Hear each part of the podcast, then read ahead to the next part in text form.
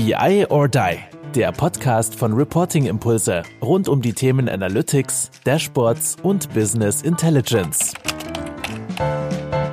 Hallo zusammen zu unserem Podcast BI or Die. Heute neben mir, wie so oft, Kai-Uwe Stahl, allerdings nur virtuell zugeschaltet. Moin Kai, grüß dich.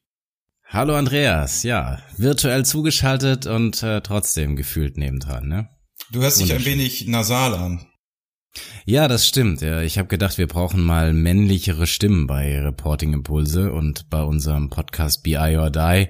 Und da halte ich mir jetzt einfach immer die nur Nase zu, wenn wir äh, jetzt diesen Podcast machen. Also mit anderen Worten, du bist erkältet, oder wie? Ja, so ein bisschen. Also äh, irgendwie habe ich mir da wohl wohl irgendwie was was eingefangen. Aber es ist es ist nicht so schlimm. Es hört sich, glaube ich, jetzt äh, von der Stimme her vermutlich äh, schlimmer an. Also mir geht's mir geht's weiterhin gut. Ja, also alles alles soweit äh, super. Ähm, bisschen die Nase, das ist alles. Es ist ja momentan auch Erkältungszeit. So, wie hast du denn die letzte Woche verbracht? Ähm, die letzte Woche, ähm, ja, die habe ich äh, sehr, sehr stark im Automotive-Umfeld verbracht, muss ich sagen. Ähm, also zum einen bei dem Autohersteller, was ich aktuell in der Garage stehen habe und äh, bei dem, äh, von dem ich das Auto gerne in der Garage stehen hätte, aber ja, nicht unbedingt weiß, ob das jemals geschehen wird. Ähm, also ich habe äh, bei BMW war ich äh, oh, war da ein bisschen äh, vertrieblich unterwegs äh, im, im Münchner Raum, war auch für unseren Podcast unterwegs, also habe da auch ähm, einen Podcast noch aufgenommen. Und, Wen hast du da äh, interviewt? Und, ähm, ich habe äh, den Kollegen Geschäftsführer von Bord unter interviewt, den Ansgar Eichler. Ähm, das war echt eine, eine coole Runde, ähm, sehr schönes Büro. Und es hat auf jeden Fall ähm, sehr viel Spaß gemacht. Und ähm, und dann war ich äh, gegen Ende der Woche war ich ja dann noch mal bei Porsche und äh, da durfte ich dann äh, tatsächlich auch den Taycan fahren. Das war dann natürlich auch sehr sehr cool. Ja, was mir ja ursprünglich mal versprochen wurde. Ja, was du jetzt man muss man muss dann auch beim Kunden sein, wenn ja. wenn die Dinge da sind. Ne? Also nee, es war also wird dir bestimmt auch ähm, werden sie bestimmt auch möglich machen, wenn du mal wieder da bist, Andreas. Ist äh, schon sehr sehr beeindruckend einfach diese diese Beschleunigung, also dieser Nackenschlag, will ich immer sagen, also es ist abartig. Also habe ich in der Art und Weise noch nicht nicht erfahren. Also diese diese Beschleunigung schon schon brutal. Na gut, jetzt haben wir ja kein Automotive Talk hier, sondern es geht ja im weitesten Sinne immer hier um Business Intelligence, Data Warehousing oder welche Begriffe man auch dafür immer findet, ne? Und genau. Stell dir vor, ich habe fünf Fragen für dich vorbereitet. Nein, Andreas, fünf Stück. Wie ja. geil ist das denn? Also es sind alles Fragen, die ich von unseren Hörern gefragt wurde. Okay, also cool. Die keine, haben dir das dann geschickt oder du hast sie, dich mit denen ausgetauscht oder? Ja, auch live. Also es ist ja jetzt mittlerweile immer so, der Smalltalk über das Wetter wurde jetzt äh, ähm, ersetzt, wenn man mit irgendjemand spricht. Ich nach dem Motto, ich habe euren Podcast gehört. Und dann frage ich natürlich immer, habt ihr dann Fragen? Und dann kamen jetzt verschiedene fünf Fragen von verschiedenen Personen. Ach so, du, du baust es dann direkt immer so ein. Also ähm, ich bin nee, ja auch immer überrascht, was äh, wer wer alles unseren Podcast hört. Aber du du du nutzt es dann immer direkt und sagst, hey, ich will Fragen haben. Cool. Ja, gut. Also fangen wir mal an. Ja. Welche Fragen sollte man deiner Meinung nach in einem Bewerbungsgespräch stellen, wenn man jemanden für Business Intelligence Aufgaben einstellt? Boah, krass. Also das ist natürlich ähm, Gute Frage, eine ne? sehr, sehr sch schwere Frage, ähm, weil ich, ich, du, ich weiß ja noch nicht mal von unseren Mitarbeitern, äh, welche Studienfach die gemacht haben oder ähm, weil es für mich eigentlich sehr, sehr stark immer nur auf die Persönlichkeit ankommt und ob die Person irgendwie menschlich in das Team reinpasst. Deswegen habe ich mir natürlich auch noch nie jetzt für unsere Kollegen ähm, belegt, welche Fragen sie stellen oder ich stellen müsste, damit ich die richtigen Leute bekomme. Boah, ja, nicht leicht, ne? Und das gleich zum Einstieg. Ich kann mich, Andreas, ich kann mich mal an, ähm, an eine Frage von dir erinnern, als wir ähm, auf der sozusagen auf der Einstellungsbank saß. Du hast mich ja damals eingestellt als Werkstudent. Und, ähm, Bei unserem alten Arbeitgeber damals ja, ich das genau, genau, geführt, genau. Ja. Und, und dann sagtest du, ja Kai, ähm, wie würdest du denn Business Intelligence definieren? Das war deine Frage. Und offensichtlich war es die beste, weil ähm, wir haben zusammen ein Unternehmen gegründet. Von dem her ist es wahrscheinlich äh, die Frage, was ist Business Intelligence? Und das scheint die beste Frage zu sein, um herauszufinden, dann findest du so einen geilen Typen wie mich, Andreas. Und dann hast du ja wahrscheinlich echt, ne, ähm, den Wikipedia-Eintrag einfach ähm, auswendig vorgelesen, also, ne? Und du warst total überrascht. Also, boah, krass, Kai, echt cool. Also, wenn man jetzt bei uns so im Team fragen würde, da wäre das nicht so eine gute Definition, wie ich jetzt von dir gehört habe. Also, von dem her, es war auch extrem gut wahrscheinlich, was ich gesagt habe. Also, da kann ich mich echt dran erinnern, wie du da so geheuchelt hast, äh, was ich da für eine tolle Antwort gegeben habe. Ja, ich stelle mir aber vor, du hast da so ein Business Intelligence Profi vor dir sitzen, ne? Ja. und stellst ihnen dann diese Frage. Das ist ja nun mehr als peinlich. Das ist äh, in der Tat sehr peinlich. Ähm, aber mir ist gerade eben einfach keine Frage eingefallen, deswegen äh, musste ich jetzt mit mit irgendwas äh, die Zeit füllen. Nein, aber was was, was würdest du denn fragen, Andreas? Also du hast ja die Chance mal gehabt, hier so Kai-Uwe Stahl als äh, als Werkstudent einzustellen. Ähm, da hast du gefragt, was ist äh, was ist Business Intelligence? Das ist ja nicht so. Yeah, das war nicht besonders kreativ, glaube ich, ne? Also nee ich habe auch länger über diese Frage nachgedacht, ne? Also ich glaube, es ist ganz, ganz schwer in diesem Bereich ähm, in irgendeiner Form so Hard Skills abzufragen, ne?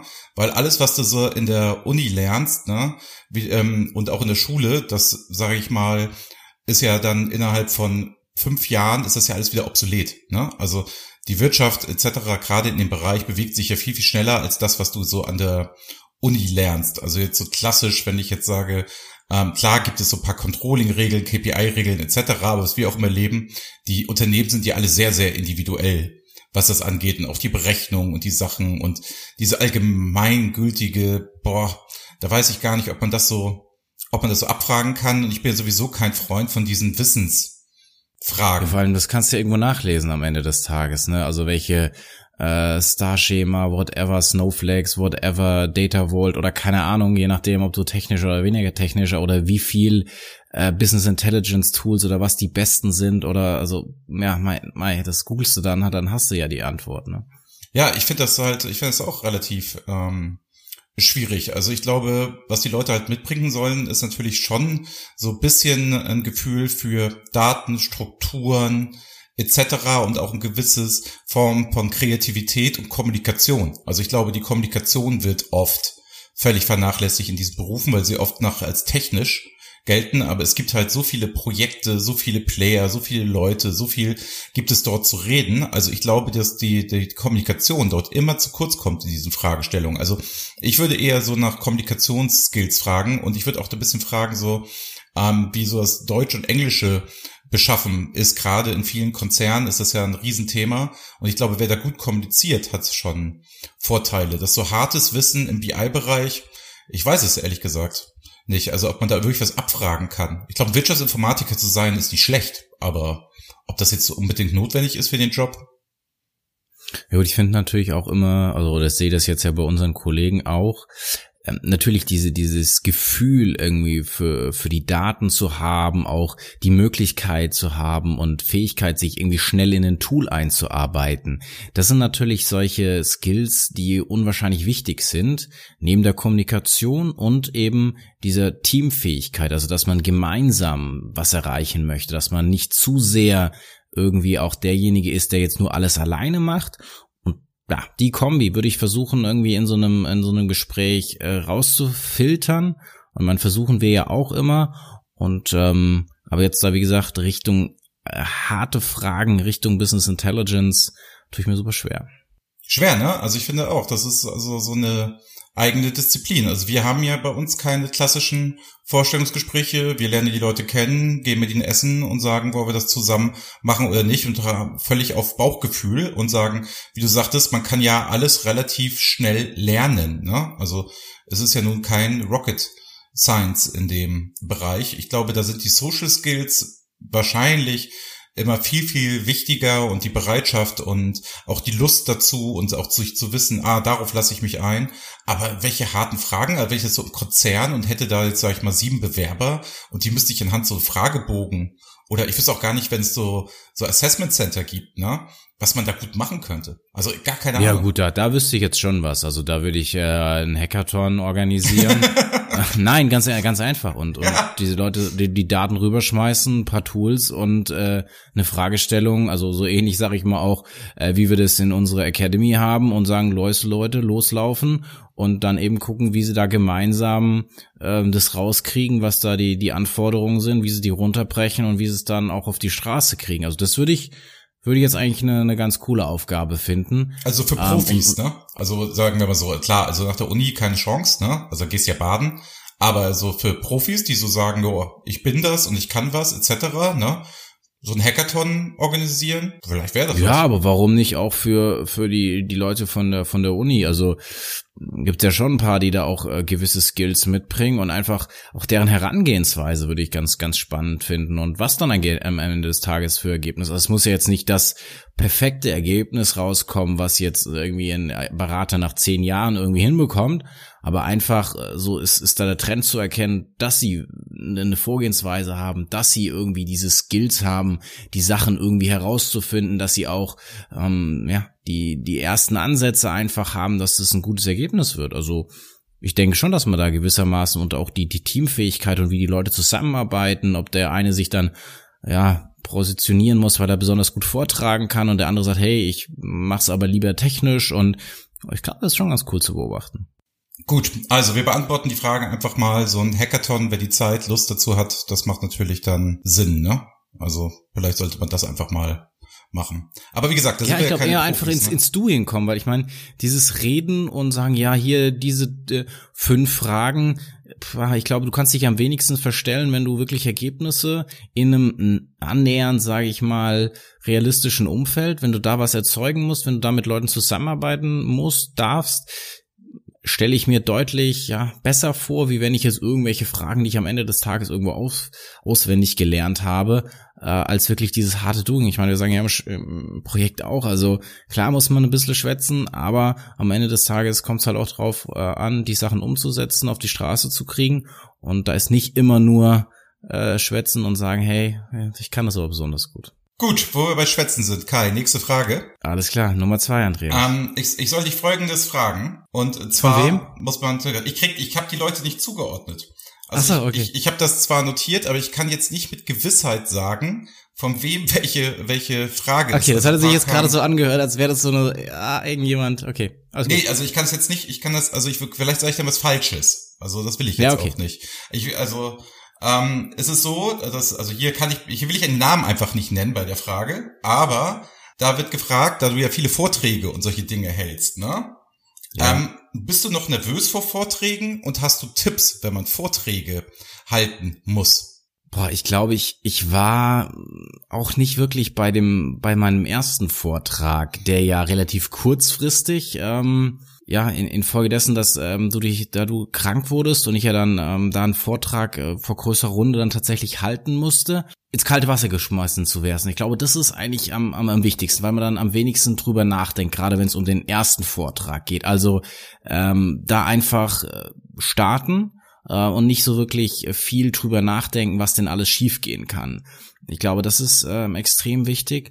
Ähm, was mir immer ähm, sehr, sehr stark hilft, ist zu sagen, okay, ich bin als erster in dem Raum drin, also ich stelle mich da vorne hin, ich gucke mir das alles an, ich bin früh genug da, kann die ganze Technik testen und äh, das hilft mir. Und dann eben, wenn die Leute reinkommen, sie zu begrüßen, sozusagen, hey, das ist mein Raum ähm, und äh, ja, egal wer da reinkommt, ich war als erstes hier und ich bin derjenige, der hier redet. Und äh, da muss man natürlich dann auch einfach sich dieses dieses Selbstbewusstsein aufbauen, weil hat ja einen Grund, dass man äh, da vorne steht und auch nur ein Zufall war, aber egal.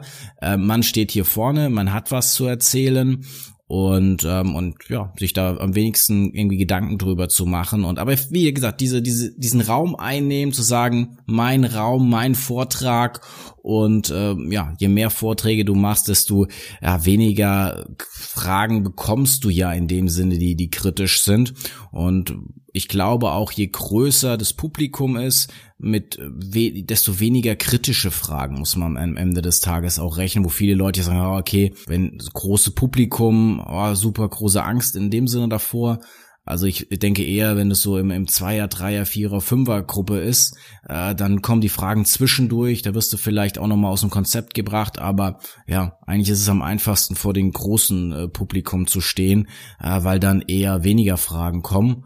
Aber ja, die Eingangsfrage so, war ja, bist du noch nervös? Ach, bin ich noch nervös? Nein, ich bin äh, nicht mehr nervös. Also es gibt ähm, unterschiedlichen Grad von, ich freue mich drauf, ja. Also mh, es gibt äh, Vorträge, wo ich jetzt sage, hey, das ist ähm, mal wieder was Besonderes oder das ist in Englisch oder äh, das mache ich irgendwie in der Art und Weise habe ich das jetzt noch nicht gemacht, ähm, weil irgendwie das Thema ein Stück weit anders ist. Aber Nervosität ähm, würde ich jetzt würde ich jetzt nicht. Also ich bin also ich freue mich meistens drauf, also schon aus so, so eine gewisse Anspannung sollte da sein, aber das ist keine Nervosität. Ja, ich habe das auch nicht mehr. Ne? Also, also ich kann mich nur erinnern, als ich meinen ersten Vortrag vor der größeren Runde, so glaube ich, das waren 150 Leute, gehalten habe, da wurde mir dann noch regelmäßig ähm, schwarz vor Augen. Also da ist mir wirklich der Kreislauf immer weggegangen. Hat man angeblich nicht gemerkt, ist jetzt auch schon ein paar Jahre her. Und da wurde mir dann gesagt als Tipp, wenn man da steht, man solle die Zehen bewegen. Die was? Die Zehen. Die Zehen bewegen. Ja. Okay. Und dadurch ähm, würde das würde das besser funktionieren, um diese, mit dieser Nervosität und dem Kreislauf so zurechtzukommen. Habe ich ja. damals gemacht, hat nichts gebracht, aber wurde mir auf jeden Fall als Tipp gesagt. Ähm, und ansonsten, ähm, woher resultiert denn die Frage? Wir machen ja oft so mit unseren Kunden zusammen Vorträgen, wo dann Projektergebnisse vorgestellt werden in größerer Runde und solche Geschichten. Ähm, und da ist natürlich dann immer so ein bisschen das Coaching, was ist. Also was ich immer mitgebe, ist so, man sollte authentisch sein. Also wenn man jetzt der absolute Techie ist, ne, da sollte man sich auch als absoluter Techie geben. Das kommt meistens beim Publikum auch am besten an. Wenn man halt eher extrovertiert ist und laut ist und eher auf Scherze macht, dann sollte man das halt auch tun. Ich glaube, das Wichtigste ist, man sollte nicht versuchen, eine Vortragsrolle in irgendeiner Form zu spielen. Und ich glaube, was ganz, ganz wichtig ist, so als Tipp, niemals Schrift auf die PowerPoint-Slides zu setzen. Niemals Bullet Points, niemals irgendwelche Sätze, irgendwas, weil man neigt dazu, es abzulesen und man neigt dazu, einfach das, was da vorne sowieso schon steht, was die Leute lesen, ähm, dann zu wiederholen. Und dadurch wird sehr, sehr, sehr langweilig. Also besser dort mit Bildern arbeiten, sich gut vorbereiten und das machen. Also viele Leute bereiten sich halt auch nicht gut vor. Und der Tipp ist auch, glaube ich, noch, niemals testen vor Familie, Freunden, Verwandten etc das sollte man auf gar keinen Fall tun, sondern am besten mal, wenn man so Vortrag hält von Leuten, die man nicht so gut kennt, weil die können es viel besser einschätzen. Erwartungsgemäß ist immer so, wenn man Leute sehr gut kennt, die erwarten viel mehr von einem und sehen natürlich auch viel mehr als die Leute, die einen nicht kennen. So, das war so das, Absolut was so richtig, weil ich kann mich auch noch erinnern, als äh, meine Frau den ersten Vortrag von mir gehört hat und äh, ich will nicht sagen, dass sie mich danach fertig gemacht hat, aber Natürlich kennt sie mich ja in der, in der privaten Situation und wenn wir uns ja dann über irgendwas unterhalten, natürlich verhält man sich da anders. Ist ja absolut klar. Und das ist dann einfach, glaube ich, sehr, sehr hart einfach dieses, dieses Feedback, was man da bekommt. Klar, aber ich denke, man, man sollte eben gut vorbereitet sein. Aber ich würde jetzt auch nicht irgendwie Text auswendig lernen, sondern. Oh nee, das ist die Hölle. Das ist die absolute ähm, Wirklich Bewusstsein und dieses Authentische, das hast du, glaube ich, ähm, sehr, sehr richtig gesagt. Also man sollte schon in dem Thema drin sein. Ich glaube, das ist schon wichtig, also dass man der Experte auf diesem, auf die, oder ja, also gewisses Wissen einfach hat und sich darauf dann auch vertrauen, aber jetzt eben nicht jede einzelne Folie testen und überlegen, klar, was sage ich da, was sind da die, die besten Formulierungen, sondern dann einfach so, wie, wie, wie einem der Schnabel gewachsen ist und auch wenn man schlecht drauf ist, dann bin ich auch mal schlecht drauf auf dem Vortrag. Also in dem Sinne, dass ich da jetzt nicht so, oh, ich bin super gut drauf oder so. Ähm, ja, ich glaube, das, das hilft einfach und so kann man dann auch ähm, die besten Vorträge halten. Ja, ich finde ja auch immer ganz ähm, spannend, wenn Leute bei bei Vorträgen ähm, immer so eine Angst haben und auch immer so denken, jeder müsse vortragen können. Also es ist ja nun äh, etwas, nicht jeder kann vortragen und es ist viel Arbeit und man muss es oft machen, damit es halt auch in irgendeiner Form gut wird. Ne? Ähm, ich glaube, die Leute ähm, haben immer einen viel zu hohen Anspruch an sich. Also man sollte erstmal versuchen, sein Bestes zu geben und das Publikum dankt es ein. Und wenn man irgendwie zittrige Hände hat oder schwitzt oder sonstige Dinge, das stört im Normalfall niemanden Es stört halt nur, wenn man schlecht vorbereitet ist und wenn man Dinge abliest. Das ist halt das, was die Leute meistens nicht wollen, aus meiner Erfahrung. Gut, Frage Nummer drei. So, ähm, ein Riesenthema momentan bei mir auf den Projekten ist das Projektmarketing. So, ja. was denkst du denn, welche Strategien bringen denn den meisten Erfolg, also haben den größten Durchschlag? Was sollte man machen, egal was man für ein BI-Projekt vor der Brust hat? Was sind so Maßnahmen, die man machen kann, um dieses Projekt, sage ich mal, nach außen hin gut zu verkaufen? Und es ist natürlich auch gut, also man sollte kein schlechtes Projekt verkaufen, aber halt, wo man sagt, Mensch, da stehen wir gerade, das machen wir gerade, das tun wir gerade. Was sind da so Strategien, Mittel, Werkzeuge, wo du denkst, die sind sehr erfolgsversprechend? Also was ich ja ähm, ein, ein großer Freund von geworden bin, wir haben dazu eine komplette Podcast-Folge ähm, zugedreht, ist ja ähm, das äh, Dashboard Canvas, Business Canvas. Also in dem Sinne ähm, sich äh, zu überlegen, gleich von Beginn an, was möchte ich denn so als übergeordnetes Bild wirklich erreichen mit diesem Projekt? Was sind die Gruppen, die ich abholen muss?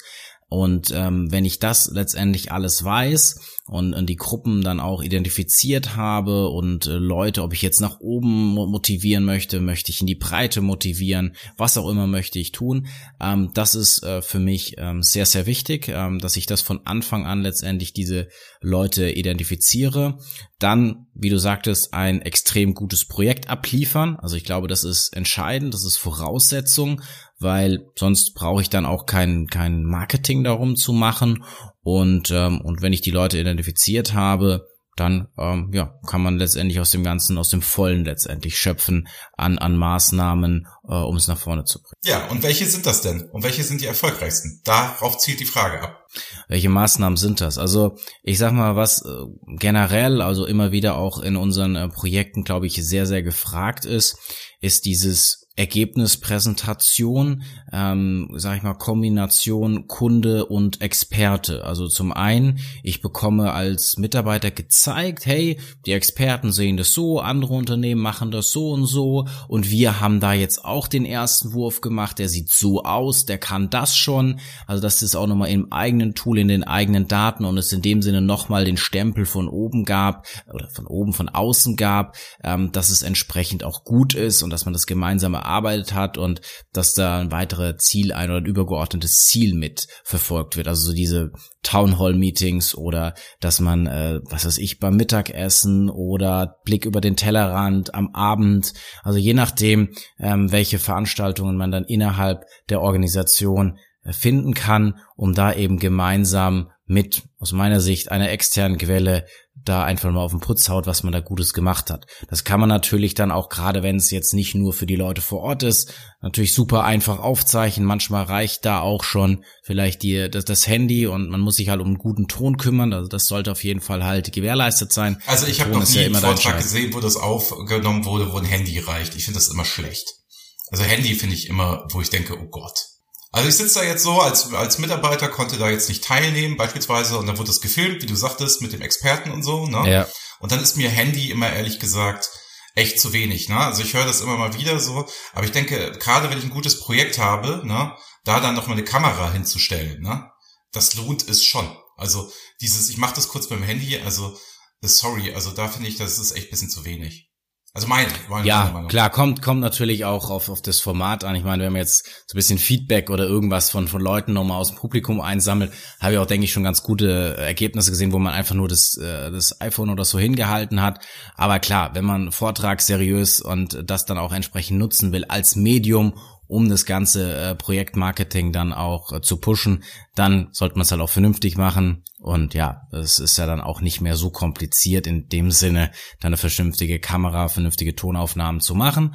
Ähm, und ähm, dann sicherlich alles, was so vielleicht auch mal gedruckt wird. Also Poster hört, hört sich natürlich irgendwie auch bisschen bisschen altbacken vielleicht an der einen oder anderen Stelle an, aber ich finde auch äh, alles, was man irgendwie so konzeptionell Tolles gemacht hat, irgendwie nochmal auf ein Poster zu schreiben.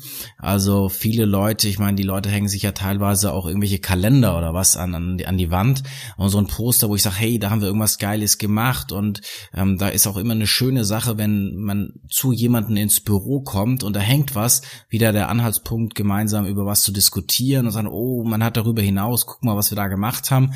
ähm, finde ich auch eine, eine, eine sehr, sehr schöne äh, Maßnahme, neben dem, ich mache hier irgendwelche ähm, Videos und, und poste die und like die. Ähm, das ist natürlich dann auch nochmal so eine Sache, hey, das, das hängt dann vor Ort irgendwie beim Kunden. Ja, also ich finde immer ganz klar, also auf Nummer eins, ähm, das machen, diese Videos, also ob es ein Vortrag ist, ob man es vorstellt, ob man da auch so Einblicke gibt, auch bei Tool Know-how jetzt in unserem Fall, ne, ob man das dann vermittelt, so How-to-Geschichten und so finde ich halt absolut führend, ne, also ich glaube, die digitale Gesellschaft geht zu diesen Videos, ne, also dass man halt nicht immer anwesend sein muss. Und zweite ist ja klar Haptik, ne? Also das hilft auch immer. Poster ist ja haptisch, so ein One-Pager, wo irgendwie das Projekt erklärt ist, was da gemacht worden ist, was die Ergebnisse sind, was das soll, macht ja auch immer Sinn. Selbst Handouts sind ja heutzutage ne, auch noch so ein Gefühl, ich habe irgendwas mitgenommen von irgendeinem Vortrag, von irgendeiner Vorstellung etc. Also auf der einen Seite Video, auf der anderen Seite die Haptik das ist eigentlich, glaube ich, immer eine ganz gute Kombination. Ja, ich habe auch schon viele gesehen, die irgendwelche Aufkleber gemacht haben und sie sich dann irgendwie auf die auf die Laptops oder wo auch immer hingeklebt ja, haben. Ja, ist ja auch Identifikation mit dem Projekt. Genau. Ne? Also es ist natürlich auch nicht Absolut. So. Und es kostet ja alles nichts. Also das darf man ja nicht vergessen. Also es sind ja, sag ich, für den Effekt, den man damit erzielt, ne, ähm, sind das ja wirklich geringe Kosten heutzutage, was man da, um ein gutes Ergebnis hinzukriegen. Also wenn man Oder denkt, Podcast so machen, das ist auch immer super. Ja, das stimmt. Interview. Stimmt. Pod Podcast, Interview. Fünf Fragen stellen kann man immer gut. Nee, tatsächlich, aber wir haben ja auch ja einen Kunden, ähm, die machen ja auch jetzt einen sehr, sehr, sehr, sehr coolen äh, Podcast und werden dann ja auch immer wieder Leute aus dem Unternehmen einladen, um da um gewisse Themen zu sprechen. Also finde ich ist schon auch ein, vor allem es ist ein, ein Medium, was immer wieder dann auch äh, Interesse hervorruft, ähm, wo du natürlich bei einem abgedrehten Video natürlich immer wieder neue Leute gewinnen musst und so hast du vielleicht halt auch bestehende Leute, die immer wieder dann äh, von anderen Leuten mal hören, okay, da haben wir dies oder jenes gemacht und das finde ich natürlich auch eine coole Sache. Ja, so ein Unternehmenspodcast, ähm, ne, es ist wie, wie gesagt, also wenn wir als kleine Firma das hier einmal die Woche hinkriegen, ne, dann gibt es halt schon wenig Ausreden, dass das die großen Konzerne nicht auch in irgendeiner Form machen können. Und das kann man natürlich auch im kleineren machen und kann man so machen. Also die Leute, ähm, gerade wenn sie irgendwie mit dem Auto zur Arbeit fahren oder so oder in der Bahn sitzen, die hören sich das an. Also ich bin schon so abgeholt, bevor ich da überhaupt komme. Ich glaube, das einzige Problem ist, dass in einigen Unternehmen es noch bis noch nicht so gern gesehen ist, wenn da jemand mit Kopfhörern sitzt oder sich Videos anguckt, ne? Und man denkt ja, dann, denkt, denkt dann so, der arbeitet ja nicht, ne? So nach dem Motto. Ich Aber hoffe, dass Sie stellen, Andreas, es ist die schönste Zeit in der Woche, mit dir diesen Podcast aufzunehmen. Also ich habe schönere Zeiten in der Woche, aber schön, dass es für dich so ist. Ja, nein, ich weiß, Andreas, ich finde, man muss auch mal, man muss auch mal seine Kollegen loben. Also, ja, finde ich. Also natürlich geschäftlich gesehen die schönsten. Ähm, vielleicht sollte ich das einschränken. Ach so, nee, ich bin am liebsten bei unseren Kunden, aber okay. Ähm, ich mache lieber Podcast mit dir, Andreas. Gut, nächste Frage. Welche Leute in einem Unternehmen sollte ich in Workshops nehmen, wenn ich mein Reporting unternehmensweit vereinheitlichen will? Gut, es gibt ja in dem Sinne so klassisch gesprochen äh, diese zwei Gruppen IT und Fachbereich. Klar. Ähm, ob das jetzt sinnvoll ist, die zu trennen, äh, ne, da haben wir schon häufiger drüber diskutiert. Ähm, aber ich denke, dass die auf jeden Fall ähm, diese beiden Seiten ähm, zusammen entscheidend sind, damit man ähm, da die die Möglichkeit hat, über das Thema der Standardisierung und technisch wie auch äh, fachlich ähm, zu diskutieren und wenn es natürlich auch über das Thema Standardisierung geht, geht es viel natürlich auch äh, in Richtung Design, Corporate Design. Das heißt, da haben wir oftmals auch Leute Marketing oder ja, doch Marketing meistens, ähm, die da vielleicht auch gewisse Richtlinien schon mal aufgesetzt haben. Die sind auch immer super spannend, äh, die mal anzuhören, auch wenn es Richtung Farbe geht und, und die Wirkung von Farben, können die auch nochmal das eine oder andere sagen. Und man hat vor allen Dingen dann ja auch wieder Leute abgeholt, äh, die das es dann auch wieder pushen, vorantreiben, gerade ja auch wieder in Bezug auf Projektmarketing. Also je mehr Leute man da von Anfang an mit ins Boot geholt hat, vor allem die richtigen Leute, und die sind halt aus meiner Sicht IT, Fachbereich und ein Stück weit eben Corporate, Corporate Design. Ja, für mich ist es so, also ich glaube, Controlling schadet eigentlich nie. Also selbst wenn ich jetzt sage, ich möchte jetzt irgendwie ein Sales Dashboard machen, wäre bei deinem Fachbereichsbeispiel ja auch die Sales Verantwortlichen, ne? Ähm, Richtig, wenn man da absolut. irgendjemanden hat, so der vom Controlling, weil wir sprach ja auch so über Vereinheitlichung, ne? gesamt im Unternehmen. Ne? Das wird jetzt bei den ganz Großen natürlich niemals möglich sein, aber jetzt sagen wir mal bei den kleineren. Ne? Und da denke ich mal so, so ein Leiter Controlling, der ist da, glaube ich, sehr gut aufgehoben. Also wenn der, wenn, wenn der da an diesen Workshops oder was auch immer teilnimmt, so, dann klar, Marketing hast du schon mal gesagt, würde ich jetzt aber auch nicht zu viel Raum einberaumen, ne? Also das reicht dann ja, da geht's so ein, mehr in dem Sinne um das, okay, die haben wir auch abgeholt, so, ne? Genau, und dann natürlich die Leute, die auch nachher das Dashboard in irgendeiner Form ähm, bedienen sollen. Die müssen ja auch nicht die ganze Zeit dabei sein, ne? aber sag ich mal, die Empfänger mal in irgendeiner Form, was willst du denn sehen, was sind so die KPIs, einmal am Anfang fragen, einmal bei der Vorstellung fragen und natürlich dann auch die Mitarbeiter, die es im Idealfall auch den ganzen Tag nutzen. Ne? Ich bin ja kein Freund davon, dass irgendjemand Dashboards baut, die er dann selber nicht nutzt, also oder wo er halt das dann halt nicht irgendwie durchdrungen hat, etc. sowieso. Also insofern sollte man immer auch Leute haben, die den Nutzen daraus ziehen und die sollten auch damit eingeladen werden. Ich glaube, wichtig ist halt einfach nur dann, dass die Initiative von den tragenden Köpfen ähm, überschaubar bleibt. Natürlich, dass da viel in eine größere Anzahl, du hast ja jetzt auch sehr viele genannt, abgeholt werden müssen. Aber da haben wir jetzt ja auch schon Maßnahmen gesagt, im Rahmen von einem Motivationsvortrag zu Beginn, aber dann auch Ergebnis abholen. Was haben wir da gemacht? Wieso haben wir das gemacht? Wieder diese Kombination Experte plus äh, Leute aus dem Team. Ähm, da muss man natürlich eine deutlich größere Gruppe abholen äh, und viele sind vielleicht auch immer nur punktuell abzuholen. Also jetzt im, Rahmen der Standardisierung, Vereinheitlichung ähm, sollte sich da ein kleines Team letztendlich dann bilden, aber natürlich ein größeres aus den genannten Persönlichkeiten, die du da genannt hast, äh, müssen abgeholt werden. Ja, also es ist auch so, also Tipp ist, glaube ich, so klein wie möglich die Kerngruppe halten, die immer dabei ist. Wir sagen ja immer so fünf Leute, ne, die das dann äh, so kontinuierlich ja. mit ähm, begleiten und wir sagen fünf, weil dann die Kunden es ja mal aufweichen und es werden nachher sieben. So. Aber danach wird es dann halt auch schon anstrengend. Also jetzt gar nicht anstrengend auf dem Berater seitig, sondern weil einfach zu wenig Entscheidungen dann getroffen werden können und zu viele Ja-Abers kommen und zu viele Details, je größer die Gruppe wird. Das ist halt, glaube ich, ein Riesenproblem. Also insofern ja, klar, klein Entscheidungsfähig. meint, er muss ja wieder sein, ja, Case nochmal als den allerwichtigsten und schwierigsten und was weiß ich darstellen. Und dann verliert man sich da wirklich, wie du sagtest, in Detaildiskussionen und bringt aber das Ganze eben nicht weiter. Genau. So, Kai, letzte Frage. Boah, ist das schon die letzte? Cool. Ja, wir sind hier ja schon wieder über die halbe Stunde rüber. Also irgendwie, dass wir eine halbe Stunde angesetzt haben, das ist wahrscheinlich zu wenig. Letzte Frage. Glaubst du, also schnelle Antwort. dass ja, dass Gamification ein gutes Mittel ist, um Dashboard und BI-Initiativen in irgendeiner Form zu motivieren? Boah, Gamification. Ja, Gamification also ne, ist natürlich auch so ein, so ein, so ein Schlagwort, was äh, viel bedeuten kann. Ja, was denn? Ja, also ich habe jetzt äh, fairerweise erstmal an an unsere Academy denken müssen, weil wir da ja auch auf äh, Gamification gesetzt haben, dass die Leute das eine oder andere Badge bekommen oder irgendwie Aufmerksamkeit, wenn sie das eine oder andere ähm, erreicht haben. Also das ist ja dann auch äh, Gamification und es sind wahrscheinlich auch schon viele kleinere Dinge, die dann auch schon äh, Gamification bedeuten. Oder wenn ich irgendwelche Artikel gelesen habe, gibt es ja auch einige Apps, die dann einen in irgendeiner Form äh, Wertschätzung rüberbringen. Ja gut, aber das, das ist jetzt zahlt ja, glaube ich, nicht so sehr auf die BI ein. Ne? Das zahlt ja mehr auf den Lernerfolg ein, dass ich irgendwie richtig. tracken kann, dass ich durch Abzeichen, virtuelle Abzeichen, muss man sich mal vorstellen, das Gefühl habe, ich habe irgendwas erreicht. Ne? Also das ist, das ist natürlich so eine, so eine Geschichte, wo man relativ leicht so Gamification ähm, machen kann. Ich glaube, dass das für Projekte sehr, sehr, sehr, sehr schwierig ist. Also was wir mal machen, so lieber Controller, ne?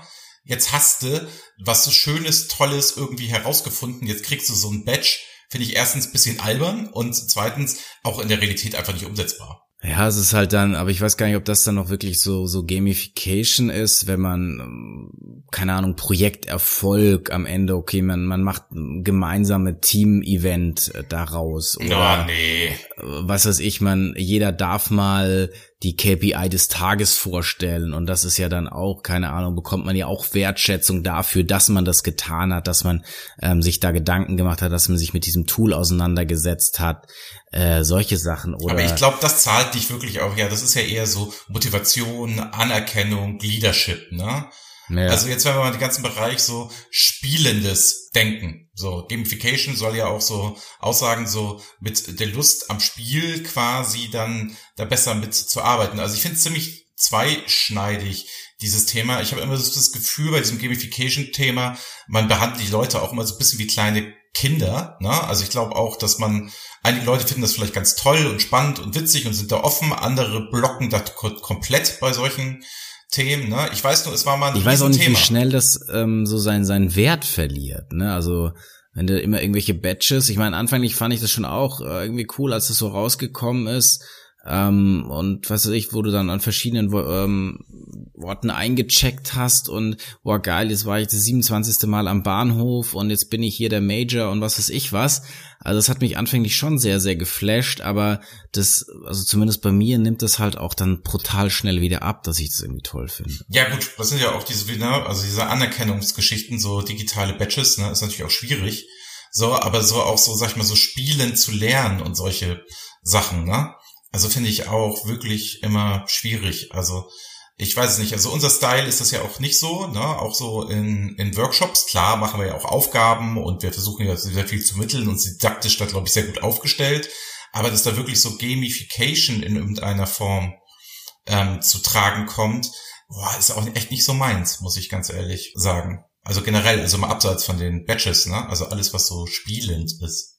Ja, also Gut, das kann natürlich, ähm, das Gamification, ein Hackathon ist noch keine Gamification, das ist ja dann, nein, eigentlich nicht, nein, das ist. Nee, also nur weil ich jetzt einen Preis auslobe in irgendeiner Form, ne, also ich würde ja nicht von Gamification sprechen, wenn jemand diesen 100 Meter Lauf macht und ich ehre dann den Sieger, so, da ist ja auch null Gamification in irgendeiner Form. Ja, aber ja, wird dann so ein bisschen halt diese Competition angesprochen. Also das, das weiß ich, das hatte ich auch mal bei einem, bei einem Kunden, ähm, die dann wirklich so ein Hackathon gemacht haben und dann auch sich erstmal ausgebildet haben über die Academy und dann so in ihren eigenen Reihen nochmal so ein, so, so ein, ja, so eine Challenge ausgerufen haben und dann durfte die, der Sieger oder die Siegerin äh, die dann unter anderem von mir und äh, dem Chef dann erkoren wurden, äh, die durfte dann einmal, glaube ich, nach, nach oder so und ein, ein, ein anderes Team oder ein Teil des Teams dort besuchen. Aber es ist ja, wie gesagt, keine Gamification am Ende des Tages. Ja, eben. Gut, also machen wir uns nochmal zu Gedanken. Gamification sind wir relativ blank, was das ganze Thema angeht. Ne?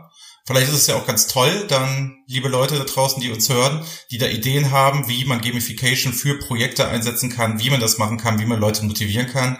Schreibt uns gerne einfach über LinkedIn, Sing, Instagram, was auch immer. Wenn ihr Lust habt, gebt auch noch eine Rezension und wie es dann immer so ist, das letzte Wort des Tages hat dann Kai-Uwe Stahl von mir. Tschüss, beim nächsten Mal wieder einschalten, wenn es heißt BI or Die. In dem Sinne, ja, also von mir natürlich auch. Ähm, vielen lieben Dank, dass ihr uns äh, wieder eingeschaltet habt. Bin natürlich ein bisschen traurig jetzt, ähm, dass es für den Andreas nicht äh, das Highlight der Woche war, mit mir diesen Podcast aufzunehmen. Aber ich hoffe, dass es zumindest auch ein schöner Moment für euch ist, uns immer wieder zuzuhören. Ähm, teilt es bitte mit allen euren äh, Liebsten und äh, Kollegen und so weiter. Und dann freuen wir uns einfach wieder, wenn wir Fragen von euch bekommen und ich werde jetzt auch immer wieder euch fragen, damit ich schöne Fragen für den Andreas bekomme. In diesem Sinne, ich wünsche euch was. Ciao. Das war BI or Die, der Podcast von Reporting Impulse. Danke, dass ihr auch diesmal wieder mit dabei wart. Wenn es euch gefallen hat, dann hinterlasst uns doch eine gute Bewertung und abonniert den Podcast, um keine weitere Folge zu verpassen. Bis zum nächsten Mal.